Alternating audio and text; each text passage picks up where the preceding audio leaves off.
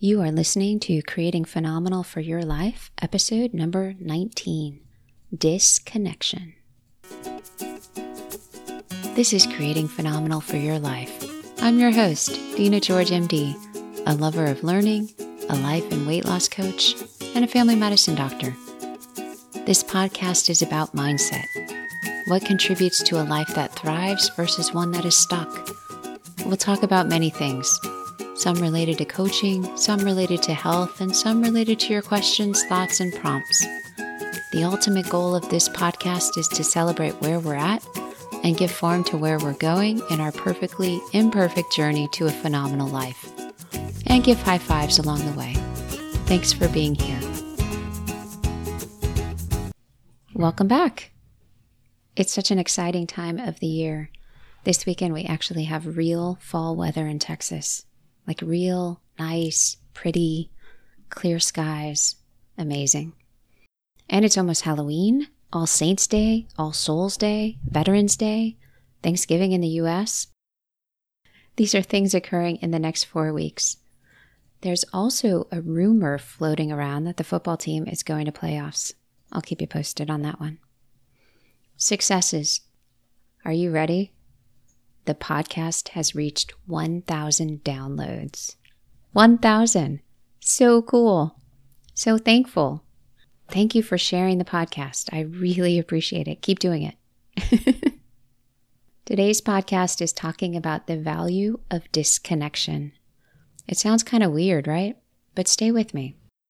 We're going to look at disconnection through the lens of disconnecting from old beliefs, disconnecting from old patterns in a relationship, disconnecting from habits or current patterns. And it sounds obvious, right? Like, of course, we want to disconnect from that which isn't serving us well or serving others well. But are you doing it consistently? Are you recognizing when and where you're not doing it? The fuel for this podcast came from a recent conversation with someone who's cleaning out their contact list and they're doing it in a very intentional and respectful way. Like they're offering to connect first, and if there's either no response or a lukewarm response, then they're choosing to disconnect. So essentially, they're fertilizing the relationships that are either growing or have the potential to, and they're acknowledging the ones that are not, that are complete, and letting them go. As an overthinker, the idea of disconnecting can really induce some fear. Like, what am I going to lose? What's going to happen if I disconnect? What if I can't get it back or have it again? I was sitting in a coffee shop recently connected to the Wi Fi and wanted to change over to a secure network. And the computer popped up a message that said, Are you sure you want to disconnect? Those same thoughts kind of went through my mind, and it required an answer. That one was easy. Yes, of course. Our mind doesn't automatically want to clean out the old stuff or tell us that we are disconnecting to move to something new. And it doesn't ask us in advance or even advise us that maybe we could or that we should choose something else. So there's no button to click to erase the old or the outdated or the unuseful or perhaps sabotaging old ways. Instead, our mind just likes to hold on to those same beliefs and regurgitate them over, over again throughout our lives and there may be different nuances or updates or flavors or focus, but it's really the same stuff. Remember that stuff that's designed to keep us the same, keep us safe and familiar. And if there's great stuff in your mind that's consistently just going through your mind, your operating system is amazing and you're unique and rare. if you're like me, and dare I say, like many people, then the stuff that gets replayed gets old and it's pretty unmotivating. So, disconnection. The first step toward creating a new life out of our old life or our current life. How do you travel a new path? You stop traveling the old path, like you stop even seeing it as an option. That's disconnection.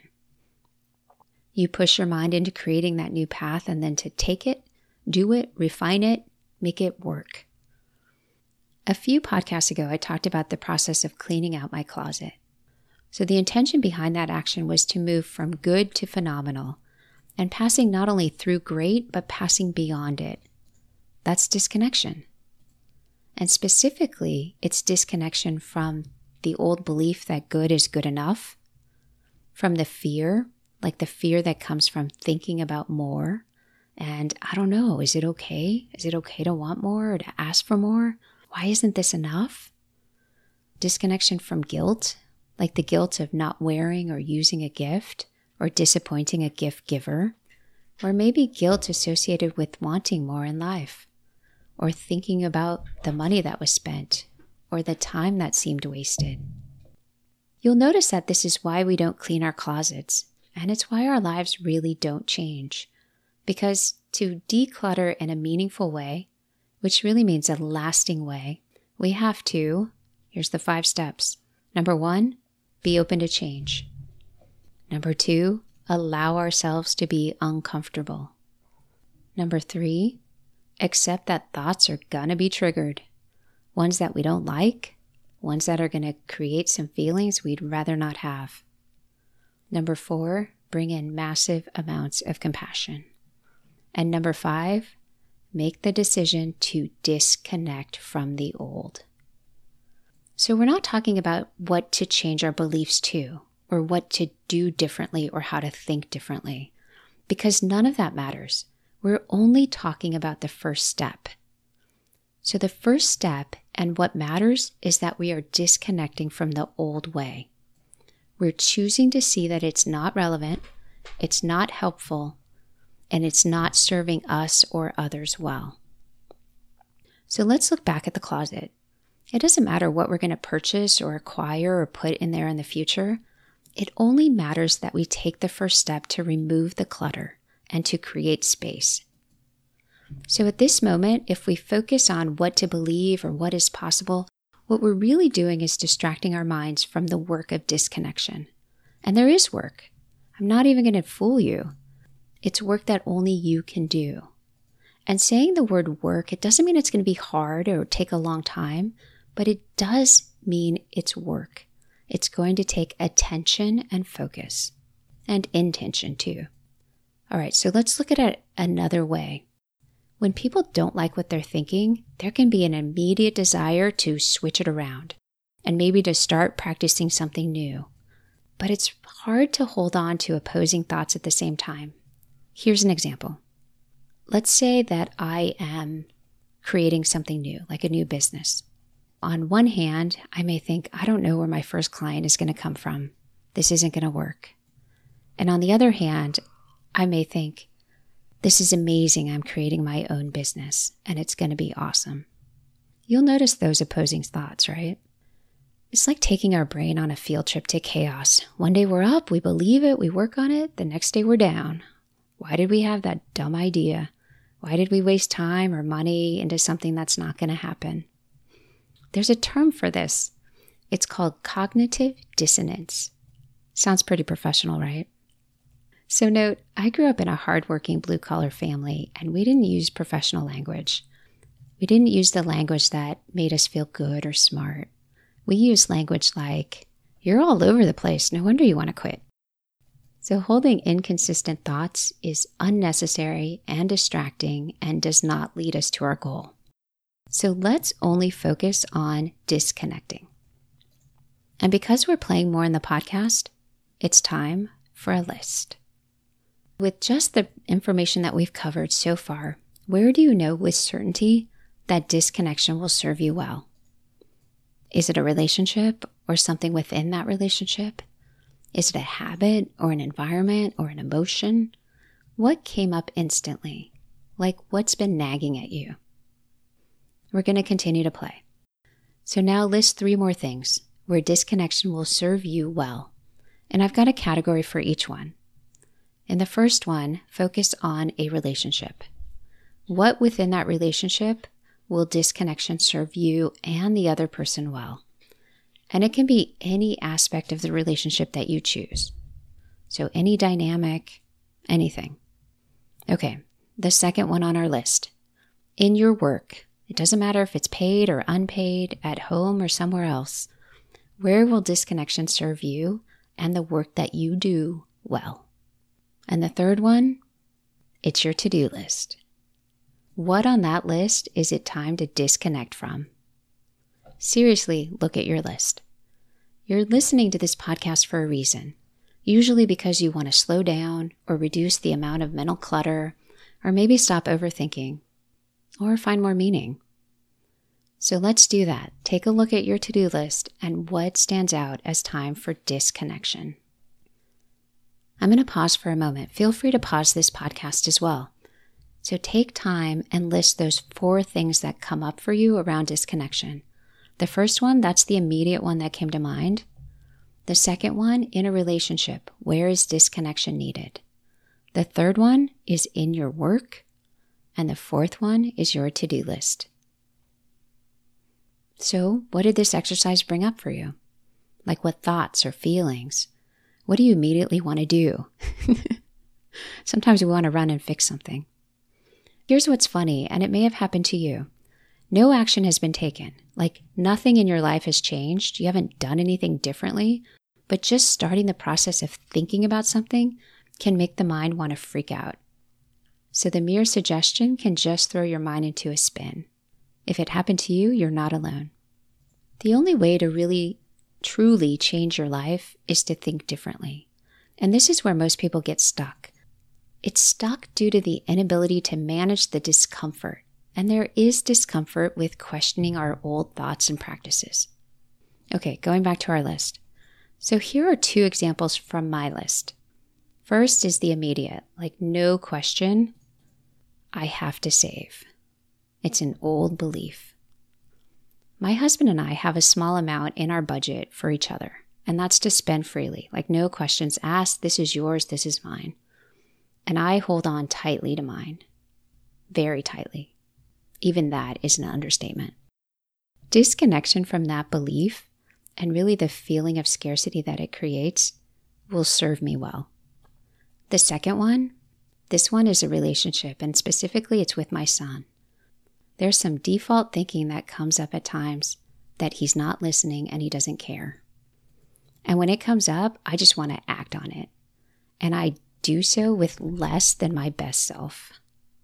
Ultimately, I know that it's not true because he shows up at times in a profound way that shows that he both listens and cares, and it blows me away. Disconnecting from that default thinking or those assumptions that come up I know it's going to serve both of us well. So, what did you come up with? Of your list of four, now pick one. It doesn't matter which one, just pick one from your list. Your mind is going to want to indulge a little and say, well, which one's the best one or the right one or which one's going to help me the most? It doesn't matter. Override that thinking and pick one. Do not get distracted. And on your paper, write down the one you chose. Where will disconnection serve you well? All right, so back to my example disconnection, the belief that I have to save. Note what your disconnection is from. Is it from an action, a belief, a thought, a pattern or process, a feeling? What is it? List it out.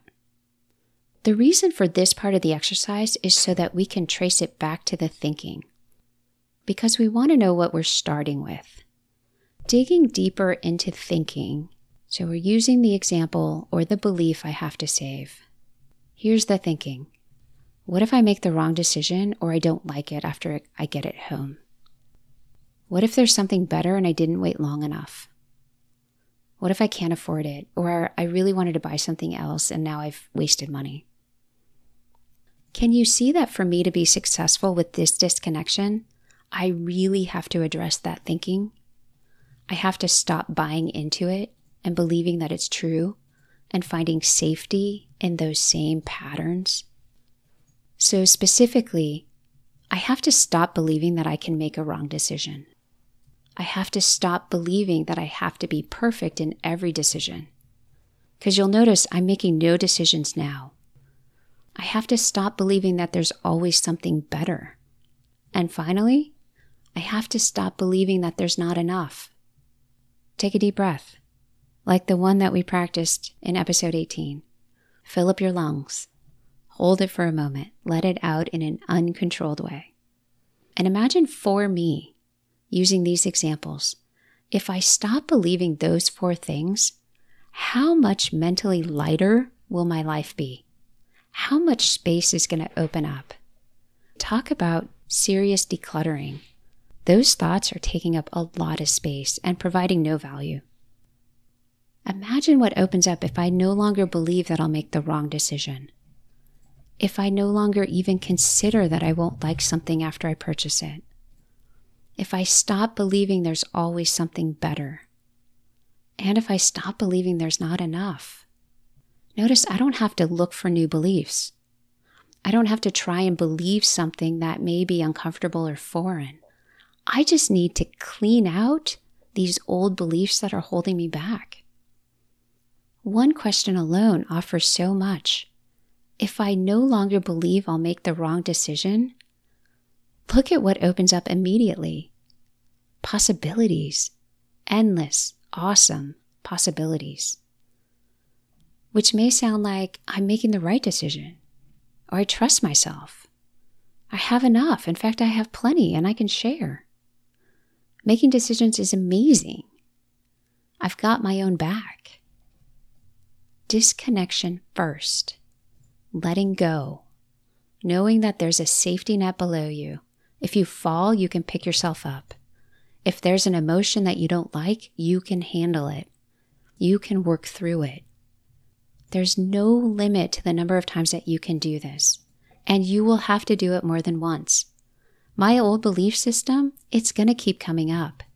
I'm going to choose to stop feeding it. So I hear this a lot. I have a hard time believing this new thing. It's because you still believe the old thing. And as long as the old thing is getting your time and attention, your new beliefs don't have a chance.